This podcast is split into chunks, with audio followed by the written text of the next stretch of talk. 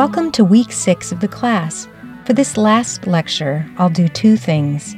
First, I'll highlight some ways that I use my blog as part of my practice. Then, I'll offer a few suggestions on what to do next with your practice of moving outside, noticing, and writing about it. Part 1 Using a blog. In this class, I've talked a lot about the practice of going outside to move, notice, then write about it, but I haven't given that much attention to one of the key aspects of it for me. I write about it online in a blog. Today, I'll give you a brief overview and introduction to some ways I'm using my blog as part of my practice. I've been regularly writing in a blog for almost 15 years, from 2009 to 2013, I wrote about the ethical and political possibilities of making trouble on a blog I titled Trouble. From 2013 through 2018, I explored storytelling on Story. Now, for the past six plus years, I've been writing on Run. I use my online space to write, then post entries about my runs or walks or swims or shovels.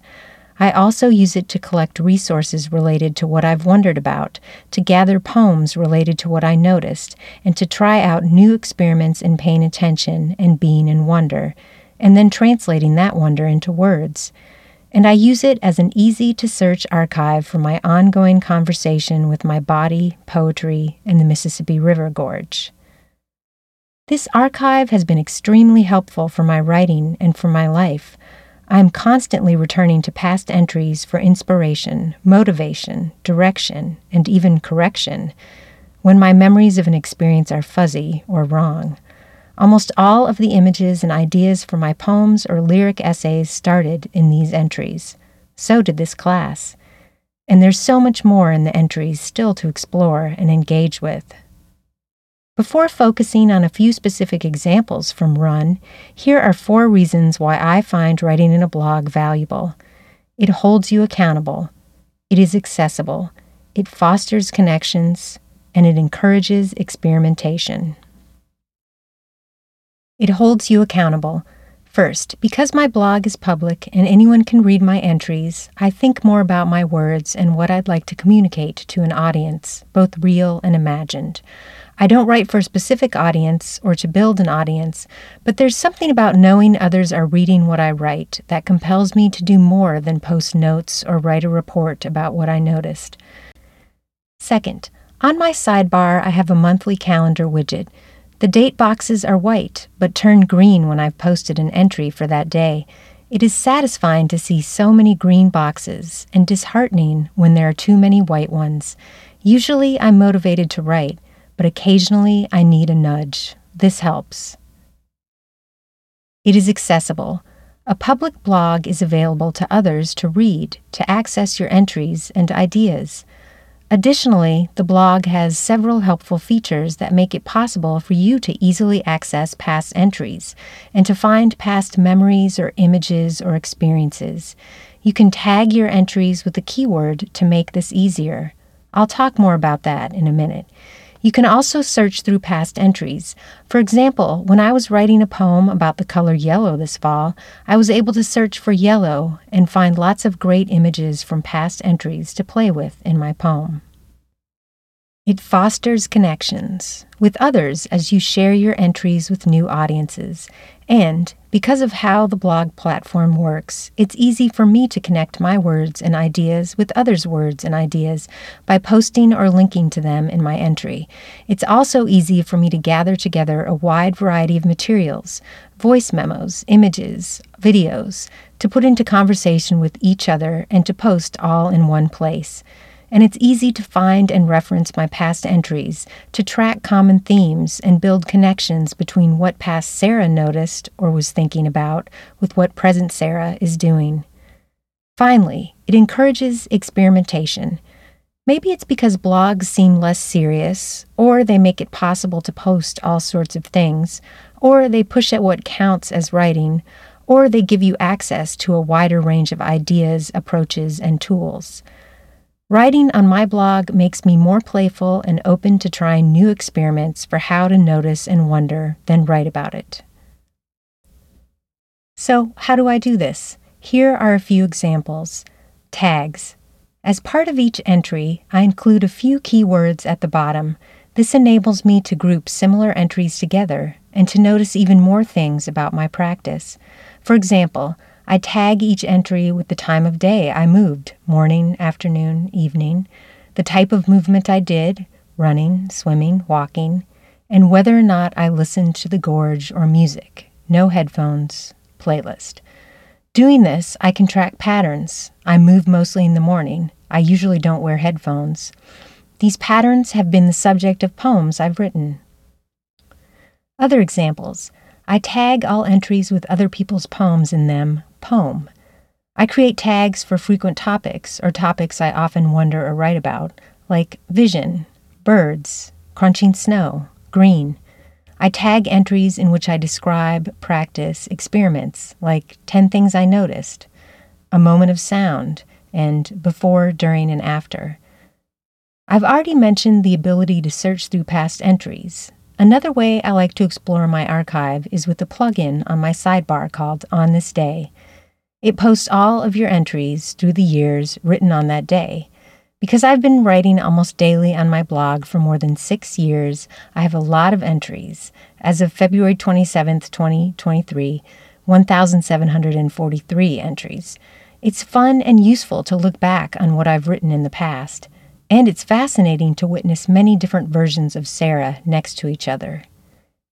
Here are some ways I use the plugin to track changes in the weather from year to year, to see how my volume of running has changed, to rediscover poems I've posted in the past, to be reminded of what I was doing, and to double check my memories with the facts as they were recorded when they happened to remember how I felt in the early days of training for a marathon, or studying poetry, or living through COVID, and to witness how my feelings have changed or not as I've become used to these things.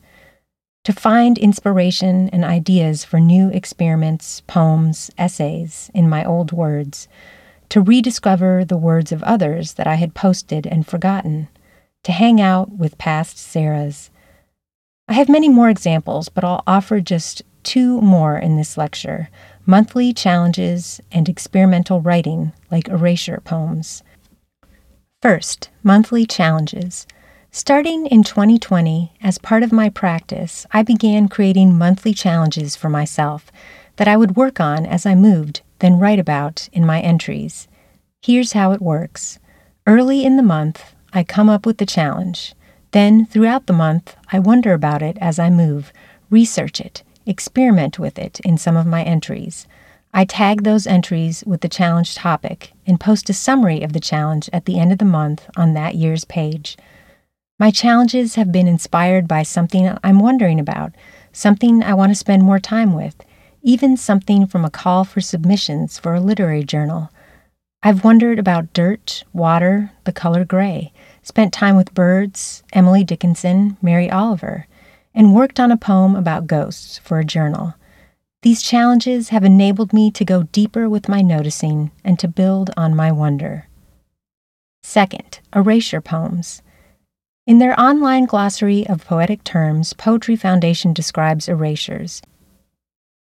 Erasure poetry, also known as blackout poetry, is a form of found poetry wherein a poet takes an existing text and erases, blacks out, or otherwise obscures a large portion of the text, creating a wholly new work from what remains.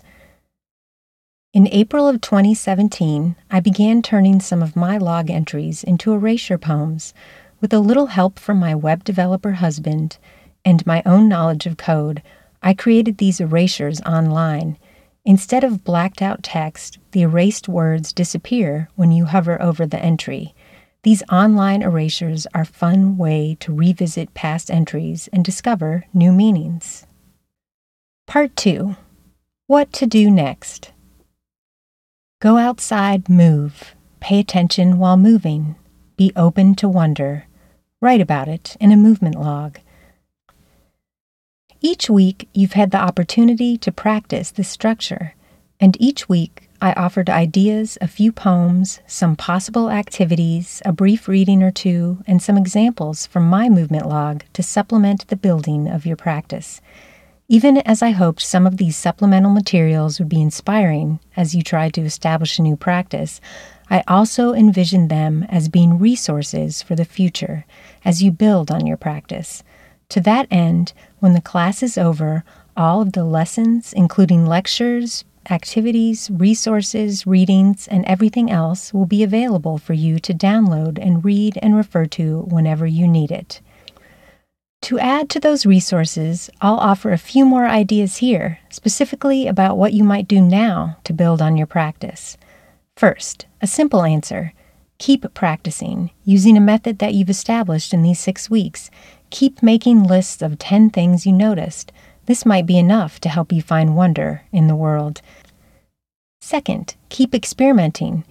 As your practice becomes more established, experiment with new ways of paying attention.